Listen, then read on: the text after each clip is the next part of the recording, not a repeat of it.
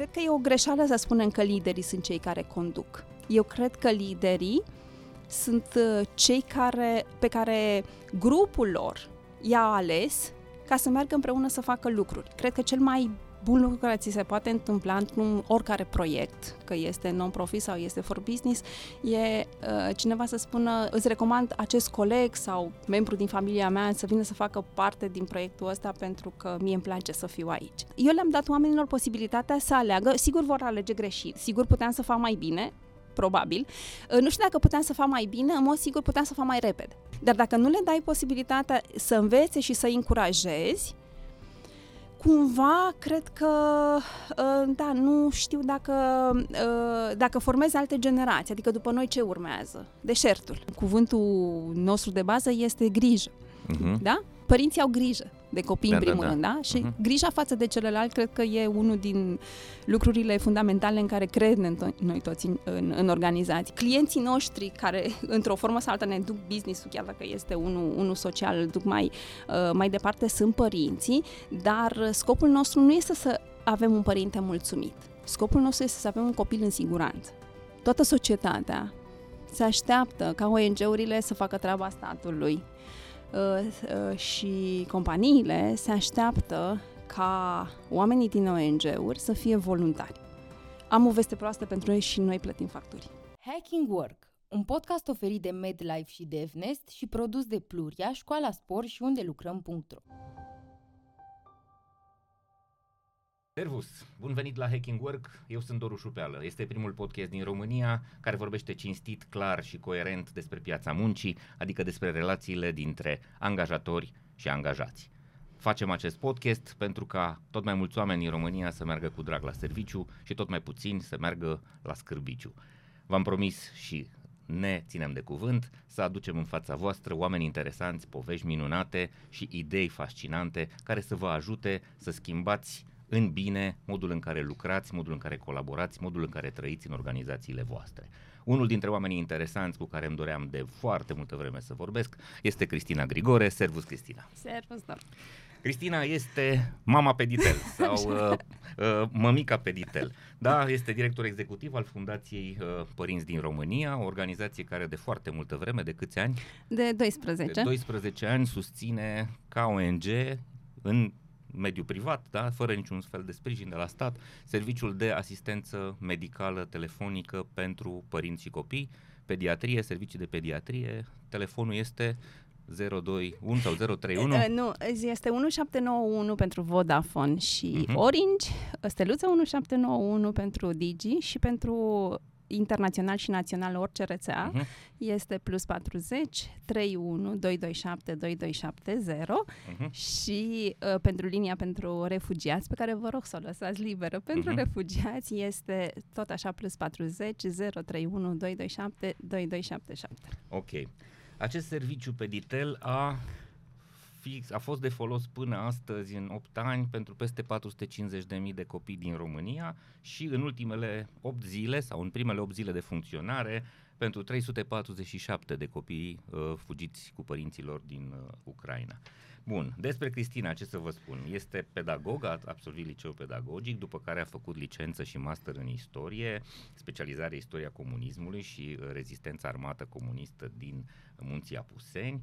Uh, a lucrat ca educatoare, învățătoare, profesor de istorie, bibliotecar, profesor documentarist, director de marketing la o editură și la un trus de presă, de 12 ani ONG cu acte în regulă. Crede într-o lume mai bună prin implicare, respect și integritate și că este foarte simplu să faci bine, important este să începi imediat sau cât de repede. Da? Când în 2013 spunea că va lansa cel mai inovator concept din România, telemedicină pediatrică, oamenii au râs de tine. Da. Ai crezut în visul tău. Da, um, poate părea surprinzător pentru cei care se uită la noi faptul că aduc un ONG-ist uh, aici, noi vorbim despre muncă și lumea crede poate că în ONG-uri nu se lucrează, da? da. Uh, vorbim, mă interesează foarte tare uh, mai multe lucruri în, uh, în discuția noastră. În primul rând, faptul că voi sunteți o organizație neguvernamentală cu foarte puține resurse, uh, în general căpătate din donațiile oamenilor și ale companiilor și reușiți totuși să țineți un serviciu de telemedicină care presupune să aveți angajați medici da? și să țineți acest serviciu la nivel înalt cu câți medici? Acum sunt uh, 25, 27. 27 de medici Cam care la doi sunt de săptămâna foarte multă vreme împreună cu voi, deci sunt loiali organizației. Cam Da. care e media de vechime? Uh, sunt oameni cu care am început proiectul în 2015, proiectul național, și sunt oameni care au venit pe parcurs. Uh, cred că media undeva este cam 5 ani. 5 ani în din medie. opt, da. Deci să poți să păstrezi medici angajați într-un ONG în România când se bat pe ei odată spitalele de afară și o să vină oferte foarte multe pentru medici să plece, dar și spitalele și, mă rog, clinicile private și de stat din România. La stat știm foarte bine că magnetul este financiar, uh, salariile sunt foarte mari, veniturile pe care le asigură statul astăzi sunt uriașe, iar sistemul privat nu stă nici el departe și încearcă să țină ritmul. Voi nu cred că puteți neapărat să-i atrageți prin salariu, așa că spunem care e secretul. Cum faceți de țineți acești uh, medici loiali și funcționali în continuare? Cu un serviciu 24-7, adică da, uh, Da. non-stop.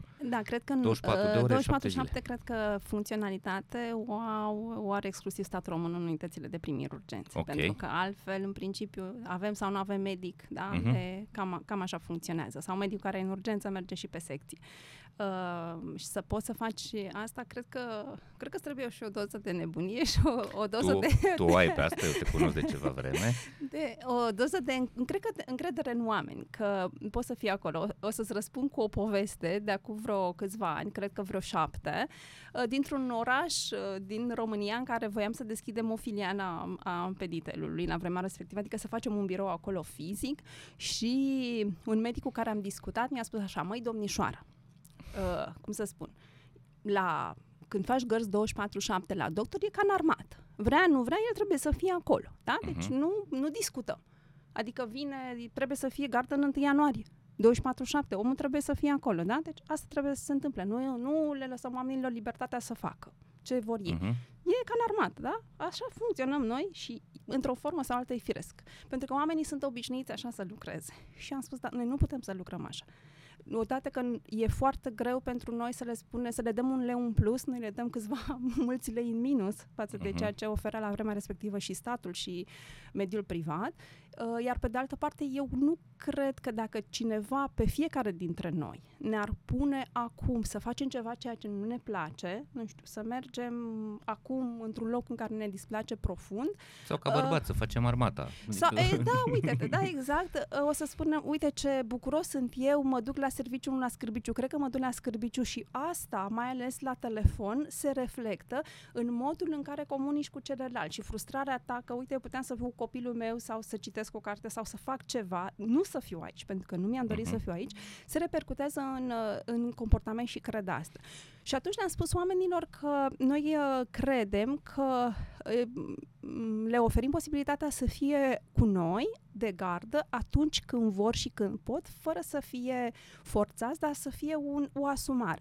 Mhm. Luni de la 8 la 3 sunt aici și nu în altă parte, da? pentru că este necesar să fiu acolo și să fiu cumva cu minte acolo. Da? E un timp uh, mare, mai ales că gărzile noastre sunt uh, uh, de 7 și de 10 ore noaptea și e greu și e obositor. Am făcut gărzi, deci am Mhm. făcut cam tot ceea ce se întâmplă la petită, am făcut uh, eu personal și știu cum este. Nu mi-e Mhm. nimic străin. Ok, deci ai respins din prima ideea de militarie, de disciplină, de, știu eu, organizație care este focalizată pe ordine, uh, subordonare, uh, nu știu, lucruri de genul ăsta. Și atunci, care a fost propunerea de valoare? Cum, dincolo de faptul că ai spus, da, ok, oamenii sunt acolo pentru că are sens ce fac și simt că ajută. În alt fel, ce, ce propunere de valoare aveți voi? Ce le dați oamenilor de sunt atât de loiali și vin să lucreze în serviciul vostru? Eu cred că ideea asta de, de a ajuta necondiționat și faptul că uh, este decizia lor exclusiv medicală. Adică noi ne bazăm, eu cred în competența lor și am reușit să transmitem pentru că oamenii ne sună foarte mult și avem o creștere de 2000%, cred că nu s-a mai întâmplat într-un proiect niciunde în lume față de primul an de funcționare când aveam eu emoții în 2014. Uh, oamenii... 2000% astăzi. Da, astăzi avem Adică de- 2000% de creștere două- față 20 de ori? Uh, Da, deci Sau- 2000%. Uh, ca și comparație foarte simplu, într-un an, în 2014, uh, am avut în 12 luni de funcționare 6848 de apeluri, ceea ce Ok. avem acum într-o jumătate de lună. Da? Oho, Deci ok. suntem, suntem Ok, acolo. De da? 20 de ori. Da. Mhm. Uh, și uh, oamenii simt că ajută, că sunt Mhm. acolo și le este apreciată valoarea, dar într-adevăr noi nu avem comportamente, cum să le spun eu, neconforme, adică nu ne sună oamenii să vorbească urât. Rare ori s-a întâmplat și trebuie să vă spun, să spun și asta pentru că sunt DPO în organizație și uh, Data am, Protection da, Officer, așa, ai da. acces la date. Da, Așa? sunt responsabilul legal Mhm. uh pe, pe zona asta și uh, fac, uh, m, uh, ascult apeluri Mhm. ca să îmbunătățim serviciul. Asta a fost un lucru fundamental care l-am făcut. Am ascultat peste 20.000 de apeluri până azi și am avut o situație. Medicul nu, mi- uh, avem un protocol de comunicare dacă este un comportament neconform, așa numim noi Da, eufemistic. oameni care vorbesc urât, înjură, sunt da, agresivi. exact, ok. să, mi, să fie semnalate. Dar medicul Mhm. de care o să spun, care este vorbitor bilingv, De română, Română și maghiară. maghiară. Ok, uh, uh, nu mi-a sesizat lucrul ăsta. am înțeles. Dar mi-a sesizat mama, ea foarte supărată. Mi-a scris un, uh, un mesaj pe contul, pe chatul de, de la Facebook și mi-a spus că uh, da, că este supărată, că nu a ajutat-o medicul și că medicii sunt acolo cam degeaba, îi plătim degeaba. Și am zis, ok, ce s-a întâmplat? Și i-am spus, ca să pot să verific ce s-a întâmplat, vă rog să-mi lăsați dat uh, un număr de telefon pentru că este identificator pe care noi îl utilizăm ca să, Da. ca să vedem că nume apropiate sunt. Mhm. Adică am Da. avut uh, nume de același nume în orașe diferite cu vârstă diferență de o lună. Deci identificatorul este clar numărul Ok. de telefon. Și discuția a fost una care mi s-a părut puțin așa cumva și, și haioasă, apropo de ceea ce îți asumi și cea, cum am, cum am uh, poziționat noi în mintea părinților, respectiv în mintea medicilor, ce face și ce nu face peditel. De fapt, am, a fost important pentru noi să spunem ce nu face peditel pentru început Mhm. și uh, îi spune situația pentru care, pentru care a sunat și medicul i-a spus, ok, acum putem să facem foarte puțin, asta este Mhm. o problemă care trebuie un consult, este uh, dacă nu ați avut rezultate cu trei medici dermatologi care au identificat problema, atunci trebuie să fie investigat, să găsiți un medic în care trebuie să aveți încredere și să mergeți pe termen lung cu... Ok, era o problemă dermatologică. Da, Ok, și sunase pentru o urgență, nu era neapărat o Nu, e, urgență. nu era, dar nu sunt. E sfaturi medicale, că nu Da. sunt urgențe. Urgențele Exact. și noi că tot către camera de gardă, respectiv Am către înțeles. 112 le, uh, le trimite. Și uh, uh, medicul a încercat să explice de mai multe ori, în mai multe variante. Minim, în principiu sunt ca minim trei formulări de genul acesta care le, le spune ca să părinții să înțeleagă că uh, fie că îi trimitem în UPU cu un scop, fie că îi trimitem către 112, tocmai pentru că este urgență și nu avem noi ce să facem. Deci Mhm. e Voi nu aveți timp salvări, irosit. voi nu puteți exact. interveni. Da. Exact. Și uh, doamna a fost așa destul de agresivă și verbal și uh, i-a spus efectiv ceea ce îmi scrisese mie mama pe chat, îi spusese că sunteți degeaba și că nu m-ați mulțumesc, nu m-ați ajutat cu nimic. Mhm. Și medicul în loc, adică am analizat uh, de mai multe ori uh, comportamentul da, la telefon, efectiv, să văd dacă și-a Mhm. schimbat timpul vocal, dacă a avut uh, o minimă trăsărire, adică mă ești prost, știi? Mhm, Mă ești da. prost. Parcă reacționăm, nu? Da, e da, firesc, te e enervezi uman. la un moment adică, dat, îți, îți ieși din pepe, Da. corect. și uh, medicul, pe aceeași tonalitate cu care îi spusese că uh, astea sunt soluțiile pe care îi le, pe care îi le oferă, a spus, "Îmi- chiar îmi pare rău că nu vă pot ajuta. Și Mhm. când mama îi spusese, sunteți degeaba. Am înțeles. Da? Da, da, da. Și sunt- chiar, chiar îmi pare rău că nu vă pot ajuta. Din păcate, atât este competența pe care o putem, o Ok, putem face. Am înțeles povestea asta. Deci e vorba de faptul că au uh, sentimentul că sunt de folos. Da. Este vorba de faptul că au sentimentul că își fac meseria și că sunt respectați pentru asta și sunt lăsați să-și facă meseria fără să existe vreo intervenție a unui șef sau a unui Da, regulament. și nicio presiune. Uh, Mhm. Presiunile alea pe care tot vedem în spațiu public, uh, că cineva plătește ca să recomanzi ceva. Mhm. Uh, m, apropo de chestiunea asta, uh, oamenii ne spuneau avem încredere în voi și nu știu cum măsori încrederea. Știi, am încredere în tine dacă te văd și petrecem mai mult timp împreună și atunci spun că Contribuie și da, asta. da, Mhm. sunt de încredere.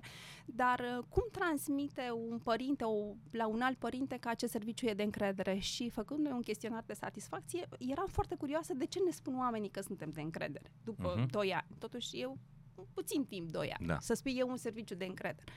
și a spus uh, toți medicii cu care am vorbit de la voi, indiferent de oră, spuneau, puneau o întrebare. Ce medicamente aveți în casă?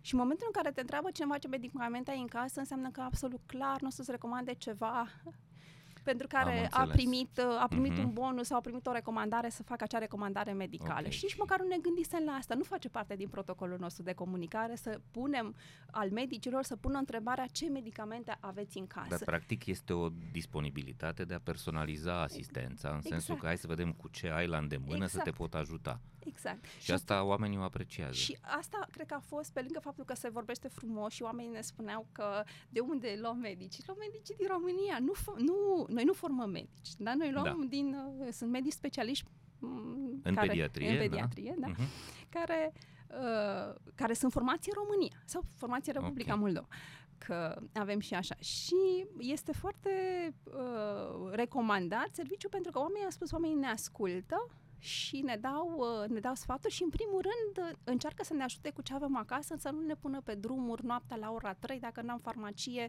în uh, Măgură Cătău, de exemplu. Am înțeles. Ok, este un lucru uh, important. Da? Cum faceți?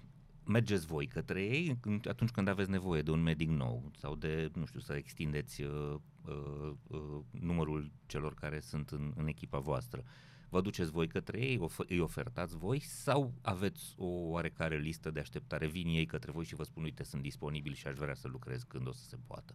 La început, acum câțiva ani de zile, luam, nu refuzam niciun medic. Cred că am avut, cred că am avut și noroc pentru că au venit către noi uh, oameni cu care eram pe aceeași lungime de undă. Uh-huh. Da? Mhm. Deci erau oameni dedicați, oameni implicați care vor să ajute. Uh, și acum, uh, sau tot timpul, le spuneam medicilor din echipă, acum sunt 27, gândește că făceam 24-7 cu 7 oameni, nu mă întreba cum e, că nu vreau să mă mai, să mă întorc, a fost o perioadă cumva de coșmar perioada respectivă.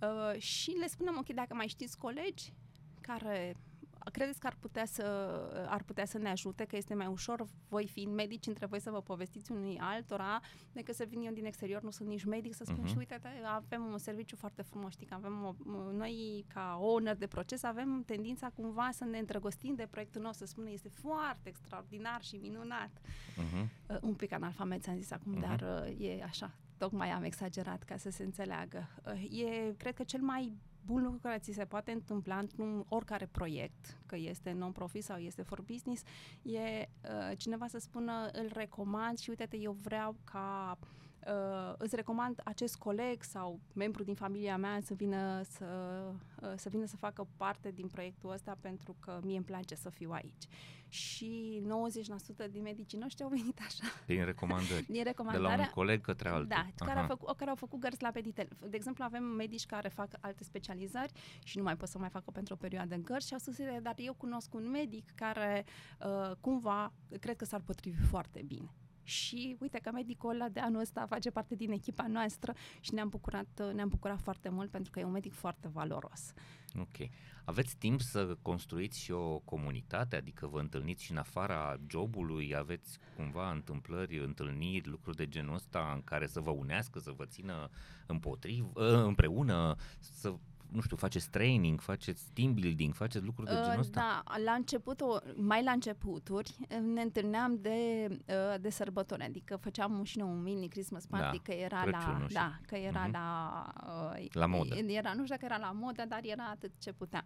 Acum, uh, spun că, uh, cred că până acum trei ani de zile, orice orice cheltuială de 10 lei, și nu exagerez când spun asta, orice cheltuială de 10 lei putea să ne ducă într-un colaps financiar. 2019 pot să spun că pot să dorm. adică nu mă mai gândesc, ok, haideți să ne uităm câți bani mai sunt acum uh, în bancă, pentru că a fost foarte greu. Uh, oamenii se așteaptă ca uh, într-un proiect de genul ăsta 24-7 cu medici, medicii să fie voluntari.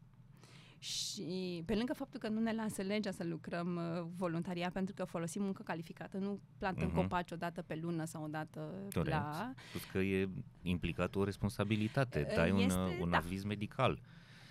Și voluntariatul este când poți. Aici cumva ți asumi și un program. Da. Nu? Da. Adică ai gardă, ești de, da, exact. ești de serviciu. Da. Ok. Uh, era cumva foarte costisitor și oamenii ăsta nu înțelegem de ce e așa de costisitor, uh, de ce costă așa de mult. Am avut discuții de ce plătim așa de mult numărul de telefon, care e că un abonament, un abonament, cel mai scump abonament e 100 de euro. Ce plătim noi atâtea sute de euro? Uh-huh. Uh, și oamenii cumva nu înțelegeau uh, costurile noastre, uh-huh. da? Mhm.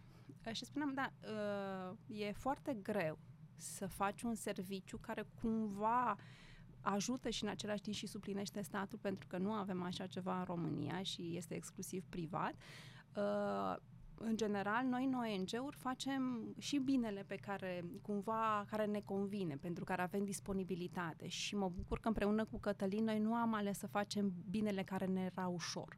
Cătălin fiind Cătălin președintele... Și e, da, e colegul meu și este președintele și fundații. fondatorul Fundației uh-huh. Părinți Cluj, devenită Fundația Părinți din România. Altfel care... un antreprenor din sectorul din zona, de da. servicii da. informatice ITSI, în da. IT. Ok, da. Cătălin Chiș. Uh, și m-am bucurat că împreună am spus că facem ceea ce este necesar, că în general, și uite, poate mă întorc la zilele astea pe care le trăim acum, facem lucrurile care ne sunt nouă la îndemână. Ne e simplu și noi am vrut la început să facem lucruri care erau la îndemână. De exemplu, să găsim câțiva oameni, prieteni de-ai noștri, să zugrăvim o sală de un salon sau să uh-huh. lejerii, pentru că aveau prieteni care lucrau în industrie și puteau să ne facă cu costuri foarte mici lenjerii și așa mai departe. Și atunci uh, noi am spus, ok, care am venit cu o altă abordare în România, care e nevoia majoră pe care uh-huh. nu o acoperă finanțarea statului.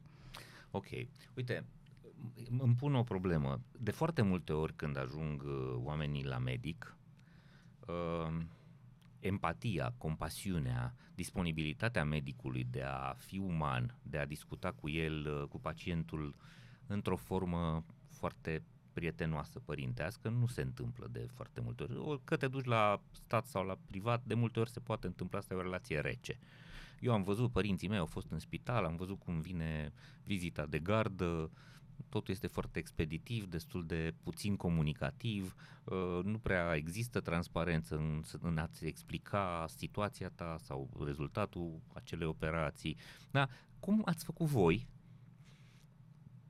Pentru că aici prima regulă când răspunzi unui părinte alertat, de multe ori disperat, este să poți să absorbi această energie agitată a părintelui și să poți să-l liniștești. Aveți un training în direcția asta? Ați făcut ceva? Pentru că, în mod sigur, facultățile de medicină nu pregătesc oamenii în direcția asta și este un lucru poate nu foarte fericit. Uh, da, este e un lucru fundamental la care am ținut. Nu pot să spun că neapărat este, este un training în adevăratul sens la, dacă te-ai gândit la training, ci sunt uh, patru reguli pe care le avem. Uh-huh. Uh, și pentru că toată lumea, toți medicii care sunt în echipă iau contact cu mine și eu sunt principalul vinovat pentru tot, iar tehnicul colegul meu cu Alex Ciobotea, care e, uh-huh. uite, o să vorbim de voluntariat, care e voluntar de, și a făcut totul de la zero și este încă în echipa noastră de atâția... Deci omul care ține sistemele da, da, de deci computere este, funcționale Da, și... e Dumnezeul de la IT, adică orice... Și e voluntar. Este voluntar, el lucrează ca... Este un ITist? ITist uh-huh. într-o companie privată care okay. nu are legătură cu noi. Uh-huh. Uh, și e complet voluntar. Noi mai numărăm orele de voluntariat, că îl trebuie să-l angajăm și nu glumesc. Uh, și atunci am spus așa, uh, cel mai important, am constatat uh, poate și deficitul de comunicare, că este medic la privat sau că este medic la stat, este tendința asta de a nu asculta.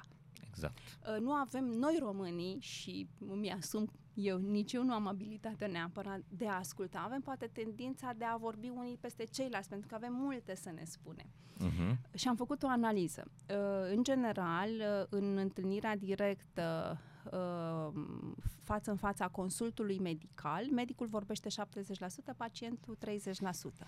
În cazul nostru este invers. Uh-huh. De ce? Pentru okay. că regula tendința tuturor medicilor este cumva de a rezolva problema, mai ales că în, condi- în cazul nostru uh, știu că linia este foarte ocupată și atunci tendința este cumva, haide să rezolvăm problema, că sunt încă 100 care așteaptă okay. și în cazul nostru chiar am se înțeles. întâmplă lucrurile astea. Și atunci noi am spus, regula principală este așa, cât durează, întrebarea tuturor medicilor noi care intră în program este cât durează apelul. Și eu le spun cât este necesar să lămurim un părinte. Nu suntem plătiți de Casa Națională de Asigurări să avem 15-20 de minute Ok. per Mhm. consultație, așa cum se decontează. Am Și atunci, înțeles. dacă nu avem niciun fel de presiune din partea uh, finanțatorilor noștri, atunci noi putem să ne facem regulile de a ajuta. Nu te Mhm. ajut pe ceas. Adică dacă vin să, nu știu, să mă ajuți la o problemă, stai până, îmi- îmi, nu știu, îmi repar calculatorul la nu o să te uiți că durează instalarea programului 4 ore și știam 4, am 2 ore și jumătate la dispoziție, stai că mai vin și mâine. Hai să-l Am fragmentăm. înțeles. Și Deci nu- nu scopul a gândiți, fost... uh, uh, Nu gândiți birocratic Da. sau funcționăresc. Am, ci și uman. am ascultat întotdeauna pacientul. De exemplu, în do, uh, acum 8 ani, în 2014, când suna un părinte, primul lucru ce-l făcea medicul era de unde sunteți, câte kilograme are copilul, cum se numește copilul, ce Mhm. vârstă are, are, n-are alergii pe fișa medicală pe care o avem noi în Am sistem. înțeles. Da. Și oamenii ne spuneau, nu vă supărați, dar nici nu mai mi-aduc aminte dacă mă întreabă acum cum mă cheamă în disperarea aia, Mhm. puneți întrebarea asta și uh, pentru că noi, în general, facem rapoarte publice, nu ni le cere nimeni, le avem acolo în sistem, am spus ok, uh, acesta este ultimul punct pe care voi îl veți completa ca să închideți Datele fișa. astea statistice. Da, datele Aha. astea sunt date statistice. Mă întreabă presa, ne întreabă donatorii, uh, stakeholderii, uh, ok, unde am, unde am mers? Da, pe Care cine e- ați ajutat? Pe cine da. ați ajutat? Uh, Mhm. Nu știm, că noi Care-i n-am luat profilul? Da, n- Mhm. noi n-am luat datele, da? Și atunci asta ține strict de statistică, de niște rapoarte, într-o formă sau altă să justifice ce facem cu banii Am și este înțeles. firesc să se întâmple așa. Regula este așa, îl lăsăm pe părinte să vorbească. De ce? Pentru că prima regulă în comunicare în comunicarea de criză, pentru că părinții ăștia ne, ne sună în situații de criză, este să depresionezi.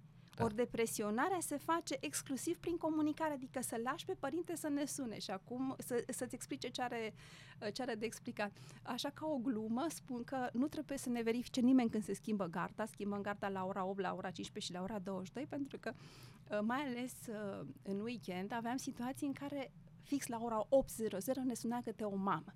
Mhm. Copilul meu și cred că cea mai interesantă mi s-a părut așa, apropo de, uite, te, ne-a verificat cineva, s-a schimbat fix la 8.00 și câteva secunde a fost, chiar când se schimbase garda și eram acolo că era medic nou uh, și eu am făcut toate gărzile până în pandemie cu fiecare medic, am stat acolo cât a fost, că a fost ziua, că a fost noaptea. Uh, copilul meu nu mănâncă. Mhm. Ok. Și vezi întrebarea asta, cum, cum, aici trebuie să intervină medicul, pentru că unii vorbesc mult, alții vorbesc Da. foarte puțin și trebuie să Și fie nu-ți dau între- informație suficientă. Nu mănâncă. Mhm. Ok, nu mănâncă deloc. De când nu mănâncă? De 8 ani. Și câți ani are? 8. Ok. De- Avem niște Cumva a informații. supraviețuit până astăzi, da.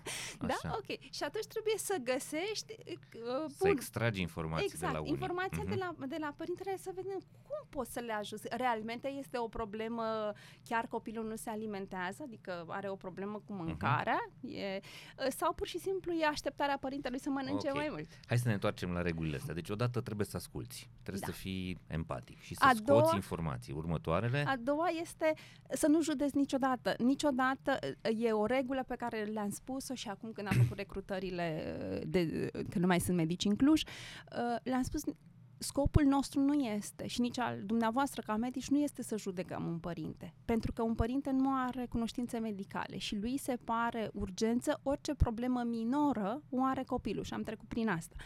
Uh, și atunci s- sunteți aici sau suntem aici ca să îi ajutăm și mai ales uh, să le oferim informații valide, asumate, pentru că este plin internetul, mai ales acum, de, cumva, cum le spun eu, sfaturi nesolicitate. Eu i-am dat panadol copilului meu, dai și tu. Ok. da. Da, la patru ore alterna cu norofen. Eh, da, nu contează că cât, cum, dă acolo.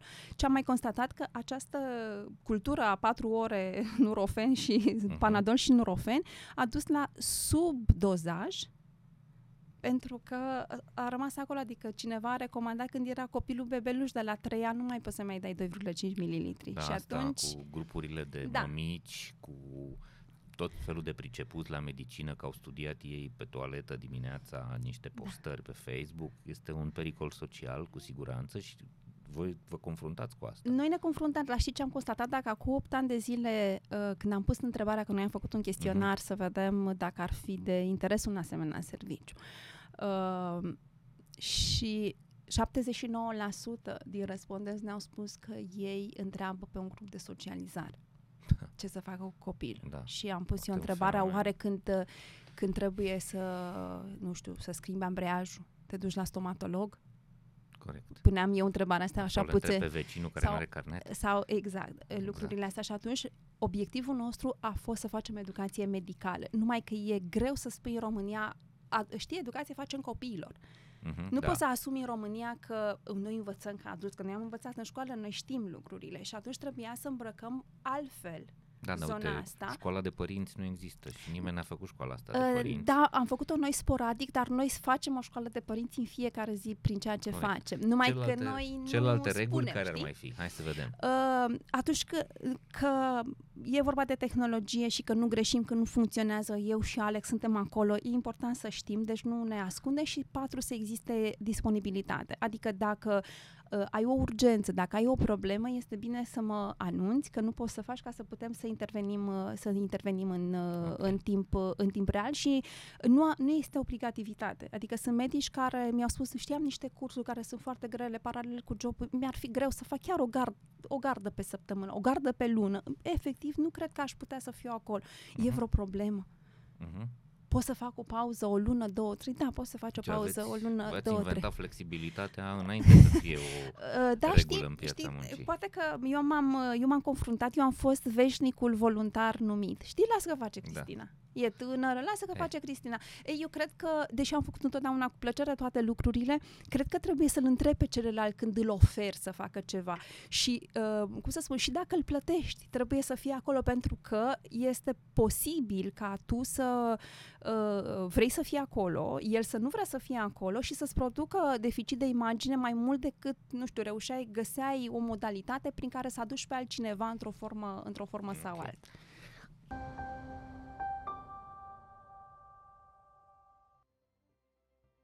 Hacking Work vă este oferit de MedLife, furnizorul național de sănătate al României. Ca angajator a mii de oameni și furnizor de sănătate pentru aproape 800 de mii de angajați, cel mai mare sistem medical privat din România știe că putem să ne facem bine doar găsind împreună soluții la probleme, având grijă de noi și de colegii noștri. Astfel, construim organizații sănătoase și un mâine mai bun decât astăzi. Împreună facem România bine. Hacking Work vă este oferit de compania de software DevNest. Cu toții am crescut cu întrebarea ce vrei să te faci când o să fii mare. La DevNest, răspunsul este orice, pentru că exact asta este DevNest, un loc plin de oportunități, construit transparent, având oamenii în centrul tuturor acțiunilor și proiectelor. Un cuib în care cresc sănătos oameni, cariere și soluții tehnologice. DevNest înseamnă dezvoltare. Creăm oportunități, creștem o comunitate. Cristina, în ultimii doi ani am trecut cu toții, planeta întreagă și acum doar zona asta noastră, prin două traume uriașe sau prin două fenomene cu care nu eram uh, nici măcar obișnuiți, dar mite împăcați. Am avut pandemia, da, un virus care a venit peste noi și habar n-aveam dacă supraviețuim, cum ne luptăm cu el, cum uh, va trebui să îl uh, rezolvăm noi ca oameni. Și acum avem uh, un război la graniță care presupune o traumă psihologică la fel de importantă pentru oameni. Cum simțiți voi asta? Cum ați simțit pandemia odată uh, și șocul ăsta și acum cum simțiți uh, războiul de la graniță? Pandemia noi am prevăzut în România pentru că aveam din 2017 apelurile internaționale. Și uh, Italia nu a făcut uh, până în 2020 parte din top 5 țări care ne apelau. În top a fost Marea Britanie pentru că sistemul e un pic diferit acolo și oamenii ne sunau. A, vă sunau părinți români Da. care trăiesc în Da. țări străine. 5% din apelurile Am noastre înțeles. sunt deci voi din aveți din diaspora. 2017 serviciul, serviciul ăsta deschis și pentru românii de afară. Da. Ok, și 5% din apeluri vin de afară. Da. Aha, și astfel voi ați putut să simțiți că vine din Italia către Da, noi. pentru că în ianuarie și februarie au început să crească uh, brusc apelurile din Italia și părinții erau disperați și pe urmă am văzut noi ce se întâmpla în 2020 în, uh, în Italia, da? Uh-huh. Uh, și uh, ne-am dat seama că va veni și în România.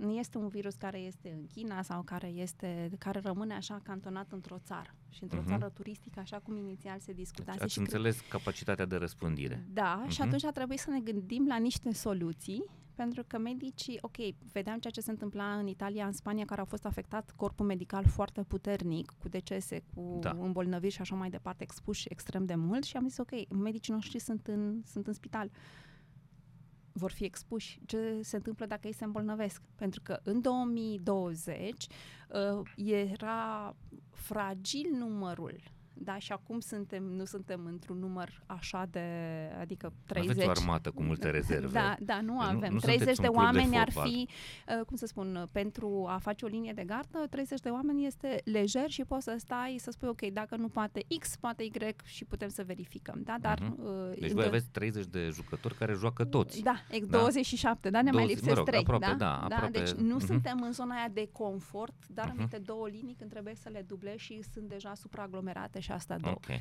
Și am zis, ok, se îmbolnăvesc și eu știam, adică cu structura gărzii care e la mine, știam că dacă unul se îmbolnăvește trebuie să mai bag încă trei în carantină. Asta înseamnă că mie îmi mhm. paralizează activitatea. Și atunci, din cauza că aveau contact, erau în același exact, loc. Uh-huh. Exact. Și atunci ne-am gândit, ok, hai să vedem ce facem ca să facem și uite așa am intrat în online și uite așa ne-am depășit, cred că și niște bariere psihologice. Cred că uh, dramele astea te ajută să, uh, să faci și un pas. Este și o, o oportunitate în orice, în deci orice voi lucru. ați fost repede cu work from home. Da. Deci, V-ați mișcat da, urgent? Am zis ok, uh-huh. face și pe urmă am, am intrat ca cum? Să, am da, intrat complet, uh, complet voi online. chiar a trebuit să eliminați riscul ăsta uh, de a uh, Da, și am avut virus. medici bolnavi COVID și atunci a trebuit, adică, uh-huh. cum să spun, a fost, uh, a fost un stres foarte mare, oameni care erau expuși, pe care nu am mai putut să-i expunem pentru că veneam cu mijloacele de transport uh-huh. în mhm. comun. A, a fost un, uh, cum să spun, un, uh, un efort, dar cumva uh, cred că ca și organizație, pentru că suntem denumim Fundația Părinți din România și cred că cuvântul nostru de bază este grijă. Uh-huh. Da? Părinții au grijă de copii da, în primul da, da. rând, da? Și uh-huh. grija față de celălalt cred că e unul din lucrurile fundamentale în care credem to- noi toți în, în, în organizație și atunci ne-am gândit cum să facem astfel încât să nu expunem pe oameni și să reușim și să facem Asta lucrurile voi ca organizație. Astea. Dar ce ați simțit uh, legat de clienții voștri, adică de, uh. de apelurile pe care le-ați primit? Uh, s-a schimbat tonalitatea, da. s-a schimbat tematica, s-au schimbat problemele pentru care sună oamenii? Au fost mai multe legate de zona asta psihologică, de siguranță, de nu știu, de, de teamă, de frică, de anxietate?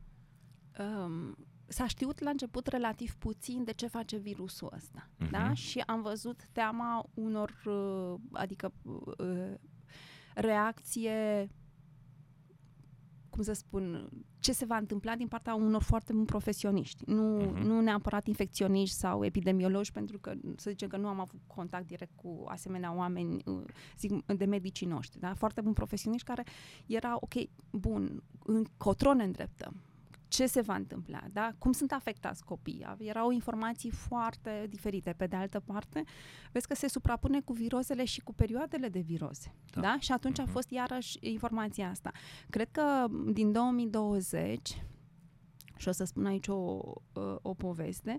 Din 2020 am simțit parcă tot părintele că avea copil bebeluș părinții cu copii uh-huh. până la un an sunt extrem de panicați, adică orice lucru pentru ei este, uh, este dramatic, pentru că nu a mai trecut și atunci e fire să, să reacționeze uh, cumva disproporționat față de problem. Uh, nu conta ce vârstă are copilul, cam toți părinții care ne sunau erau în zona asta, am un comportament de părinte cu bebeluș, da? Era totul foarte, foarte panic cat, da? Foarte, da. foarte uh, stres. Copilul meu se face, ce se va întâmpla? Sunt, am văzut că nu prea sunt cazuri, dar dacă totuși are, are nasul înfundat, uh, aș, da? Oare are COVID? Da? Am avut probleme când nu existau testele. Mă da. refer la început, în 2020, da, da, da. mă refer ți-am zis, uh, ianuarie-februarie noi am preluat din, apelurile din, uh, și Italia. din Italia și știam că se va, se va ajunge în România și am ajuns în România, pentru că am intrat în lockdown în martie 2020 și a intrat Suceava. Uh-huh. Suceava a fost pentru noi, uh, cum să spun, cred că lecția de solidaritate pe care am dat-o noi românii. Uh-huh. De ce? Te-a prins emoția. da.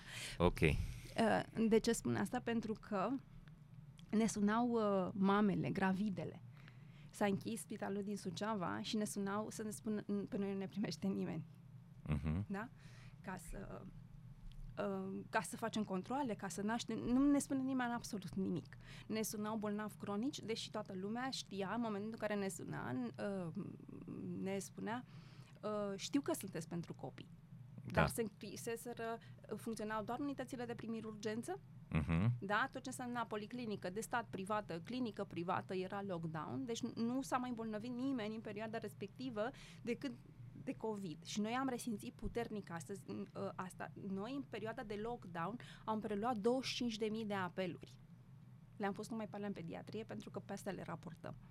Mhm. Suceava a fost în top 3. Deci 25.000 doar pentru copii ați raportat, dar peste asta ați mai Da. avut și alte mii. Alea de adulți nu le raportăm că nu este... Nu le-ați să zicem, raportat. nu- Dar câte au fost așa aproximativ? Tot atâtea?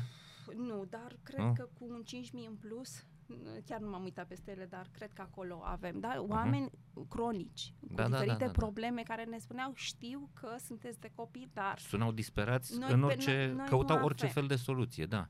uh, mă emoționează pentru că, ți-am zis, Suceava nu era nici măcar în top 10. Între apelanții între voștri. apelanții Mhm. noștri tradiționali, uh, alte județe. Și dintr-o dată ne descopereau și undeva acolo îi spuneau, ăștia funcționează 24-7, "A, sunt decopite, poate mă ajută cineva acolo. Ca Mhm. protocol, dacă medicul este depășit de competență, trebuie să-și decline responsabilitatea Da. asta. Uh, apelurile sunt înregistrate și stocate pe o perioadă de minim 3 ani. Mhm. Da? E în conformitate cu legislația, deci nu ne jucăm cu datele și Mhm. cu GDPR-ul și toate cele. Și atunci uh, uh, încercam să-i ajutăm.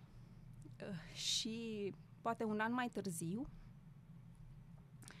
uh, angajații pot să redirec- redirecționeze sau să redirecționeze 3,5% din impozitul pe salariu Da. către o organizație non-guvernamentală. Acel 210 sau cât, cum mai e declarația aia? 230. 230, așa. 230. Al treilea, cel mai important donator uh, Mhm. al lui 230 au fost oamenii din Suceava. Noi în Suceava nu avem oameni, nu avem voluntari, Deci nu avem ați simțit că reprezentanți. s-a întors către voi treaba asta într-un fel. Mai mult decât a- atât, când am făcut apelul de voluntari, vorbitori de ucraineană, respectiv de rusă, Acum, 25 mhm. în mai puțin de 8 ore pe Săptămânile pagina acestea, mea. acum, Pe pagina mea mhm. personală nu am pus pe pagina oficială a Peditel, că Ok. acolo cred că ar fi fost și Ok. mai. A fost strict pe pagina mea personală, că am încercat Mhm. să păstrăm așa comunicarea puțin diferită. În, mai, în 8 ore am avut 25 de oameni voluntari din Suceava și Rădăuți. S-au mobilizat oamenii. Da. Ok. Deci, Am înțeles. Cred că e, m, da, cred că solidaritatea, m, cred că e un cuvânt, uh, nu cred că e un recunoștință. cuvânt. Da, sau recunoștință. Dar m, noi cumva am spus, suntem aici și ajutăm, da, indiferent. Mhm. Știi cum spuneam la un moment dat când mă duc eu uh, uh, către, uh, către antreprenori sau către donatori, oricare, și le spun de ce să ajute. Și le Mhm. dau exemplul ăsta. Știți, noi suntem la Cluj sau la București sau la Timișoara sau la Iași, în orașele mari universitare care De au unde ți-e centre ușor să medicale. recrutezi. Mhm, medic. Și nu, și ai multiple posibilități de asistență medicală pentru copilul tău. Dar ce te-ai face dacă te-ai fi născut și ai fi rămas în Apuseni, Da. unde există În un zone medic, izolate. în, Av- în Avramiancu este un medic care vine o dată pe săptămână la 22 de sate. Da? Da. 5700 de locuitori. Da? Pentru că așa este, așa este, Așa e situa- configurația așa este situația, zonei, da. Bun. Uh, și am spus că în perioada lockdown-ului a fost, uh, n-a mai fost nicio diferență dacă ai fost uh, directorul uh, unei mari companii de IT din România, de la Mhm. București, cea mai mare companie, habar n-am, și părintele care s-a născut în, într-o, în cel mai îndepărtat Cătun, care are 27 de kilometri zonă montană din Apuseni. Mhm. N-a mai fost nicio diferență. De ce? Pentru că tot ce a însemnat privatul a făcut lockdown. Da. Da? Deci Mhm. s-au, s-au închis și cine, copiii se îmbolnăvesc, copiii nu stau că există un virus sau că există un război, știi? Și Da. îți garantez asta, copiii se îmbolnăvesc sărbătorile legale, sâmbătă, duminica, noaptea și când ai câte un, un, m, câte un proiect foarte important la job. Nu e poveste, deci Mhm. cred că am experimentat. Da? Deci copiii se îmbolnăvesc și trebuie să-i acorzi asistență. Ori dacă tu ai închis tot, s-a egalizat lipsa de asistență și la cel care are posibilitatea să meargă în privat uh-huh. și Mhm. să plătească mii de euro anual și cel care nu Am are înțeles. Deci ai posibilitatea. folosit cumva uh, apelul ăsta la, uh, la sensibilitatea decidenților, nu închipuieți că s-ar putea să fii și tu Exact. într-o situație de neajutorare.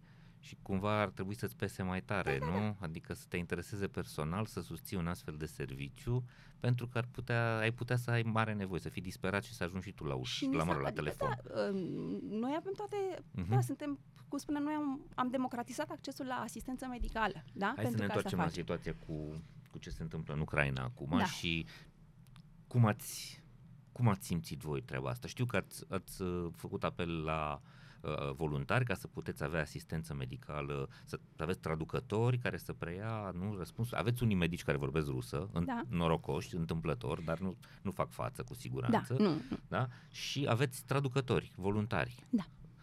Cum, cum ați făcut ca lucrurile să funcționeze? Practic aveți două servicii în paralel acum. Uh, da, v- m- operăm uh, și linia pentru Ucraina, o operăm tot cu, uh, cu aceiași medici și am, Mhm. a, cât a existat disponibilitate din partea medicilor vorbitori de rusă, uh, i-am pus Uh-huh. maxim, adică au spus, Da. pot să fac X, ok, acum este o situație de criză, ne mobilizăm și facem, nu am avut refuzuri și le mulțumesc. Uh, dar uh, cred că, da, iarăși o, ne- iarăși o nebunie. Uh, au început să vină apelurile din uh, diferite hoteluri unde erau cazați și uh, erau situații dintre astea destul de dramatice, cu vărsături, cu diaree, cu posibile focare acolo infecțioase și ne sunau românii, adică personalul Da, cei Hotelului, care ajutau acolo, care da. găzduiau. uh, să ne... m, Ca așa a început toată povestea, de ce ne-am implicat noi așa de rapid. Mhm. Uh, și ne spuneau ce să facem, da? Uh, și na, mănâncă diferit, nu mănâncă prăjit, noi le dăm cu tot ce înseamnă Mhm. mâncarea asta de fast food, nu mănâncă dulce, zahăr, noi dăm cu ciocolată în ei, da? Bun. Uh, și a trebuit să ne, să ne informăm puțin ce, care este alimentația, cum, cum reacționează ei, cum au abordarea față de zona medicală, care, dacă există grad de reticență sau nu, cum să comunică. Da. Deci a trebuit puțin să schimbăm un pic de, un pic Că de protocol acolo. întâmpinați, o să te deviez un pic, întâmpinați problemele astea în zonele unde, care sunt probabil pe fundament religios, de exemplu, uh, destul de reticente la serviciu medical sau pe alt fundament cultural. Uh, Da, acum medicii știu că sunt anumiți, uh, sunt părinți care vor mai puține medicamentație și atunci uh, avem și medicamentație și varianta cealaltă care este puțin uh, cu uh, Mhm. mai, mai, puțin, uh, cu mai puțin medicamente, da? adică Ok. să, să încercăm. Avem Mhm. și, știm, avem experiență pentru că avem părinți nu neapărat religioși, ci pur și simplu e Da, o decizie cei care a sunt, lor. Da, orientată către tratamente naturale, ca Exact, să spunem exact. așa. Da, de Mhm. îi spun, nu vreau să-i dau copilului așa, Asta e găsesc o de altă înțeles. variantă și Mhm. atunci le spunem ok, da, dar nu o să, probabil că nu o să aibă același efect, dar putem să încercăm și să încercăm și așa, adică e Mhm. încercarea asta de, de, la, de a-l ajuta și a vedea dacă există niște, mă rog, niște uh, atitudini sau niște comportamente ale părinților care m, uh, cumva să, să-i ajutăm, nu să-i judecăm, da? Adică Ok. scopul nostru nu este, repet, de, de a judeca, ci pur și simplu avem o persoană care are nevoie de noi și suntem, și suntem acolo. Uh, și se întâmpla asta chiar imediat, la două zile după conflictul, m, când a izbucnit conflictul Mhm. în Ucraina uh, și uh, cumva venise așa și o presiune din piață, oare ce face petitele acum? Ai Va simțit-o reacționa, așa? da, da, da, da, da, deci oare, oare voi O să fiți capabili să da, o să reacționați? faceți, da, Mhm. deci voi vă veți implica, veți sta așa de o Mhm. parte. Uh, și uh, am început niște, uh, eram în conștiință că bariera lingvistică este una, Mhm.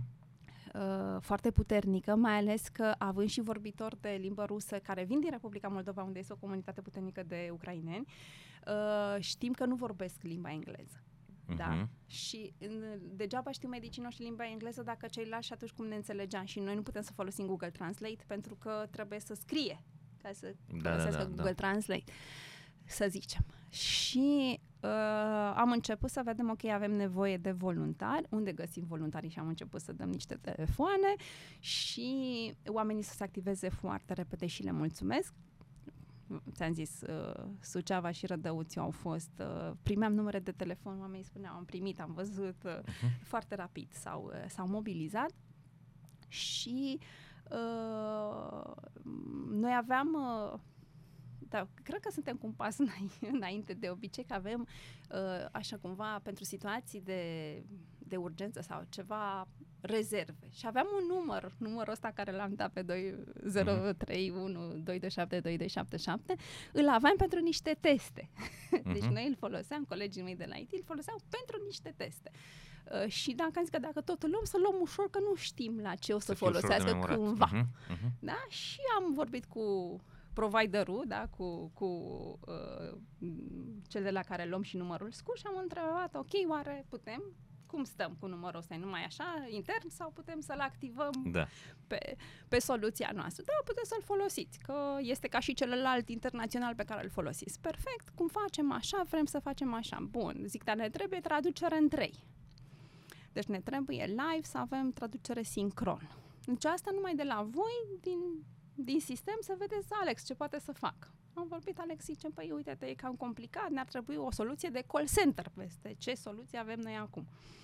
Și am început să discutăm cu providerii de telefonie și toată lumea ne oferea o soluție, să schimbăm soluția pe care o avem noi, cu niște costuri foarte mari.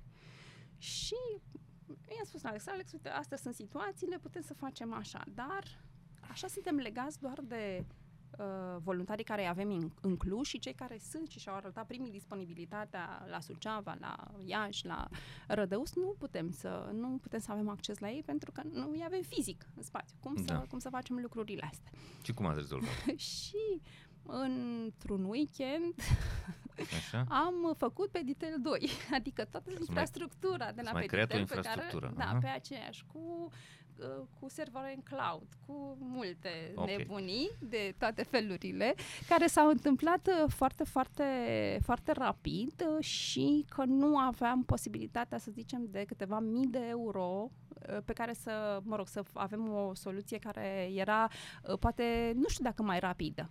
Da, am găsit, am, toate soluțiile avute la dispoziție erau între cam 3 săptămâni și 3 luni nu puteam să așteptăm așa și ne-am, și ne-am uh, mobilizat. V-ați foarte repede, am înțeles. Bun, hai să ieșim din zona serviciului vostru și să vorbim despre ceva care pe mine mă interesează foarte tare și pe, pentru care încerc să construiesc uh, documentare sau doc- documentație, modele. Pentru mine este evident că serviciul Peditel n-ar fi existat astăzi și nu ar funcționa așa dacă n-ai fi tu acolo.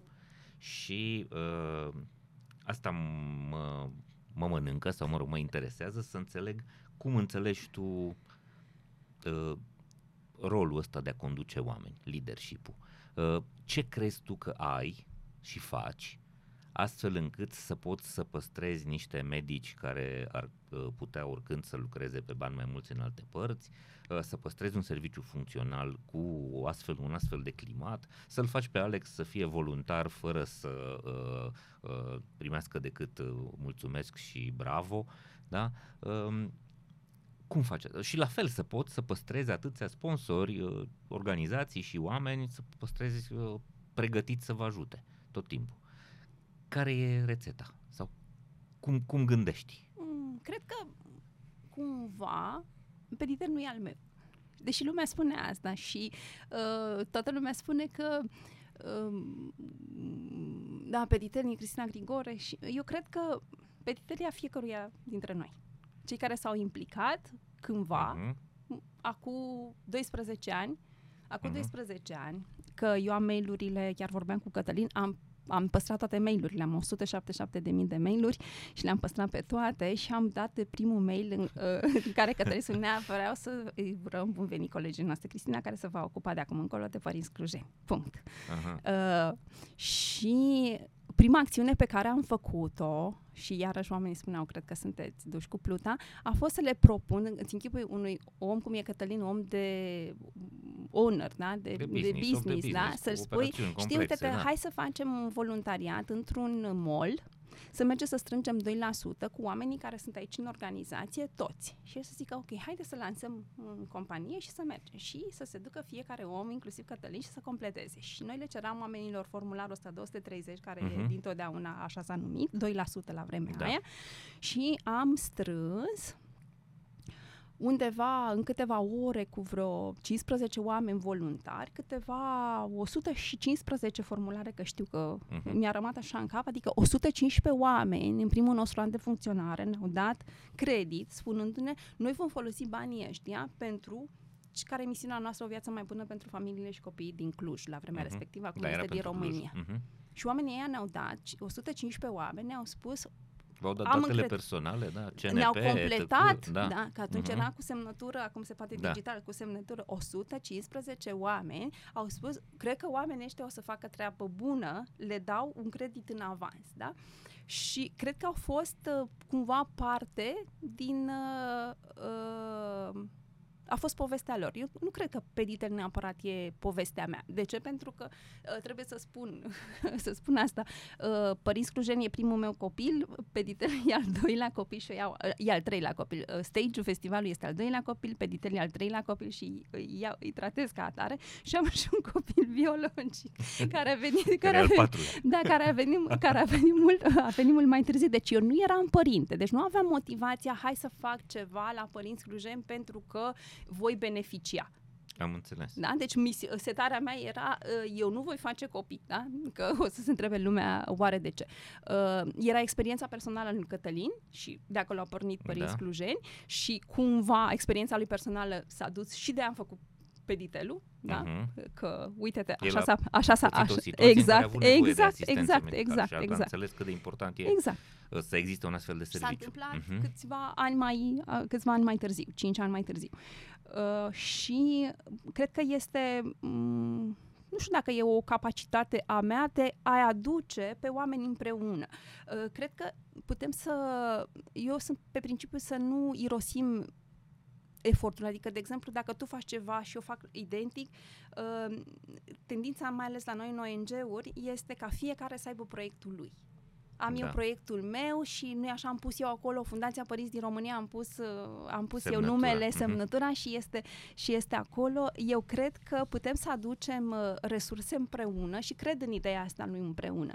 Adică uh, m-am întâlnit cu oameni care spuneau că ei au făcut serviciu sau spuneau că alți oameni, medici sau uh, m, diferiți oneri au făcut penitel, da? Și eu mă bucuram, cineva s-ar aș fi spus, cum că, uite, eu sunt ăla care am făcut. Nu, Ah, deci ideea asta te de... bucură faptul că oamenii au sentimentul ăsta că le aparține un pic l- munca eu cred, asta. că, eu cred că peditelul aparține uh, nu numai oamenilor care s-au, uh, care s-au implicat, uh, ci și oamenilor care au auzit. De exemplu, primim uh, feedback din partea părinților pe diferite rețele de socializare, asta n-am folosit niciodată, dar faptul că există un asemenea serviciu, eu sunt mult mai liniștit ca părinte, Da, că îți dă oricând, liniște. Mhm. oricând, ăsta este feedback-ul cel mai des pe care l-am primit. Nu am folosit, dar îmi dă liniștea că uh, nu-mi deranjez medicul meu, poate că nu o să-mi răspundă, nu e un caz de urgență să mă duc să stau 4-6 ore în UPU și așa mai Mhm. departe, sau să chem ambulanța care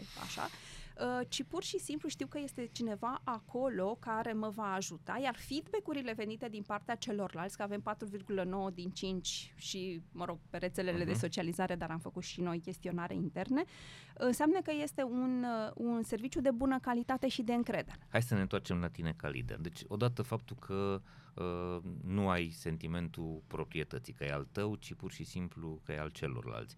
Doi la mână am identificat treaba asta cu ai sentimentul datoriei, că este uh, cumva uh, ai o misiune. Nu? Ai, tu, tu ești într-o continuă misiune. Da, eu da, cred ai, că... ai de rezolvat problema asta a oamenilor. Uh, Da, când, uh, uite, îmi povesteam cu mama, cu care mă văd foarte rar, din păcate, uh, și uh, m- spunea că atunci când m-am dus eu la liceu, m-am dus 100 de kilometri mai departe de casa mea părintească, am plecat de acasă la 15 ani și spuneam, am, colegii mei spuneau, avem una în clasă în care vrea o nebună care vrea să schimbe lumea. Și mama de câte ori mă vede la televizor spune, mă, deci mie mi-aduc aminte de ce spuneau colegii tăi, avem una în clasă care, care vrea să schimbe lumea. Uh, cred că venind dintr-o familie care are prin tradiție legătură cu educația, sunt a șaptea generație de învățători educatori de la mine din familie, uh, mama e învățătoare, sora mea profesează, deci eu nu mai profesez de ceva vreme, uh-huh. dar cumva am rămas. Cred că Ehm, latura asta noastră de, de formatori, uh, cumva suntem aia care uh, vrem să, vrem să ajutăm, dar nu împotriva voinței. Și un puternic simț de responsabilitate pentru copii, pentru că am lucrat cu copii și că ne, ne plac copii. Adică dacă nu-ți plac copiii, nu cred că o să mergi în zona asta de, de a face ceva pentru copii, că sunt gălăgioși, fac multe, fac multe lucruri și atunci, da, uh, cred că um, ideea asta de a lăsa ceva Uh, după mine și nu cred că zona educațională, adică să fiu profesor de istorie uh, sau educatoare sau învățătoare, uh, ar fi avut impactul pentru că lumea mă întreabă, da, lumea mă întreabă pentru că la nivel, dacă mă întorc la nivel financiar, era și este mult mai bine să fiu un profesor. Uh-huh. Da? Aș fi fost la vârsta mea profesor gradul 1, deci aș fi avut uh, maxima uh-huh. salarizare și ca, ca experiență 20 de ani, deci aș fi, aș fi, ar fi fost mult mai bine. Ok. Cum, cum ești tu ca șef? Ești șef? Nu. Nu? nu. Deci când auzi șefa, aveam o, uh, o, o doamnă doctor care s-a pensionat și care spunea șefa și așa, mi era tot timpul spunea, dar nu mai spuneți așa pentru că mi-a spus fi mama, adică chiar de vârstă cu părinții mei. Și Uh, nu cred, adică stilul meu, să zic, managerial a fost întotdeauna bazat pe încredere oriunde am fost. Uh-huh. Nu, de ce? Uh, încredere? Ce înseamnă bazat pe încredere? În sensul că, de exemplu, eu niciodată oamenilor cu care am lucrat, mă refer în, în, în privat, pentru că am avut și echipe, am lucrat ca om de marketing și de vânzări, niciodată nu am cerut rapoarte. Uh-huh. Și, uh, de exemplu, dacă nu aveam treabă, de ce să-i chem pe oameni? Mai ales când e vreme frumoasă afară. Știți, stăm în birou, nu avem nimic, nimic de făcut, pentru da. că sunt zilele alea înainte de deadline, adică câteva zile, când poți să belferești.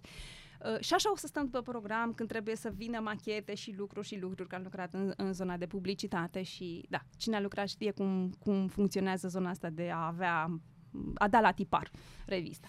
Și uh, nu le spuneam oamenilor, ok, trebuie să fii la 9, stai până uh-huh. la 5 mhm. și jumătate, am raport, fac, nu. Uh, cred că am mers pe zona de responsabilitate și de responsabilizare a oamenilor, pentru că noi ne-am asumat să fim aici, nu ne ține nimeni cu forța, că, uh-huh. da?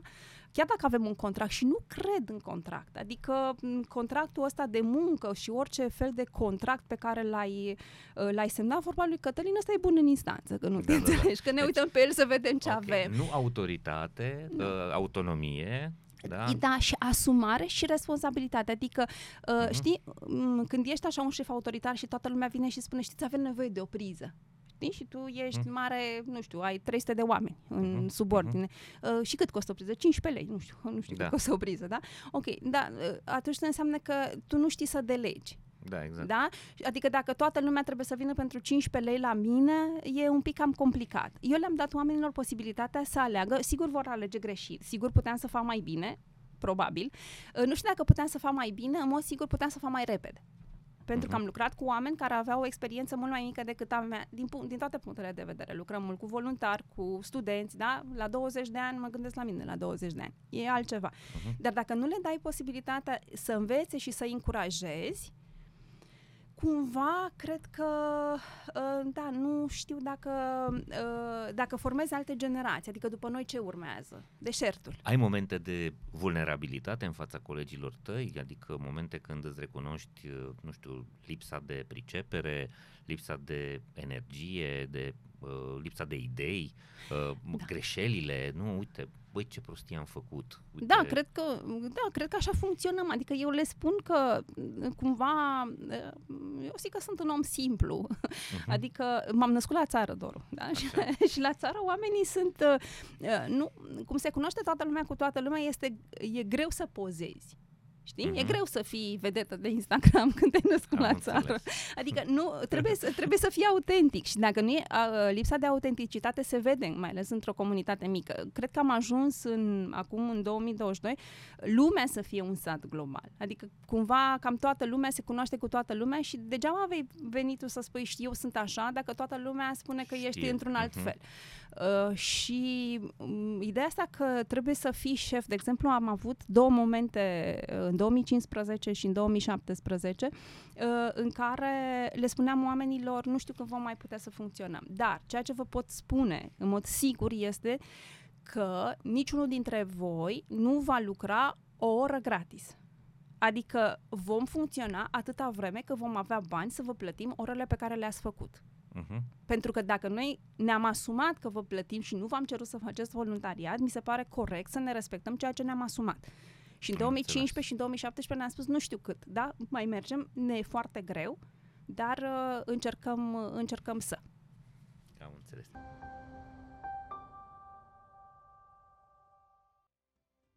Organizațiile performante sunt în primul rând organizații sănătoase, iar asta înseamnă angajați sănătoși, fizic, psihic și relațional. În ultimii doi ani am înțeles cu toții și mai mult cât de importantă este sănătatea. Abonamentele de servicii medicale au devenit cel mai important beneficiu non-salarial dorit de către angajați. Cu abonamentele de servicii medicale MedLife pentru companii și IMM-uri, angajații primesc încredere, speranță și sănătate, având acces la un întreg ecosistem medical care include spitale, laboratoare, clinici, hiperclinici, farmacii și cabinete dentare, unde mii de medici, asistente și infirmieri sunt acolo pentru ei zi de zi. MedLife înseamnă sănătate pentru oameni și organizații. Împreună facem România bine. DevNest este compania de software care a reușit să crească mare așa cum și-a imaginat că o va face. Mai mult decât un simplu birou, mai mult decât clienți, mai mult decât soluții livrate. În jurul pasiunii pentru software, DevNest dezvoltă zi de zi o comunitate de oameni, idei și expertiză digitală. DevNest înseamnă dezvoltare. Creăm oportunități, creștem o comunitate. Bun, ne apropiem de final. Uh, Avem un ritual. da. Te-am rugat să aduci o carte și să ne spui de ce uh, crezi în cartea aia sau de ce o recomanzi celor care se uită la noi. Ai ales... Am, am ales Simon Sinek, care este lider Da. mănâncă ultimii. Ok. Uh, și uh, cred că de ce am ales de ce am ales cartea pentru că cred că Simon a, uh, a intuit ceea ce se întâmplă acum, cartea e scrisă în 2014 și el se, între, se, uh, se întreba așa, unu, uh, oare cât va mai dura până când liderii își vor da seama că uh, aruncă la coș resurse prin lipsa de încredere și de împuternicire, da? Că asta e Mhm. termenul din Empowerment, empowerment, da. da, din engleză. Delegare, A, da, dele- de da, încredere. încredere Mhm. în echipele lor, exact și comparația era că 63 de miliarde de dolari aruncă americanii în mâncare, Mhm. din care doar 15% este mâncare expirată și făcea comparația asta.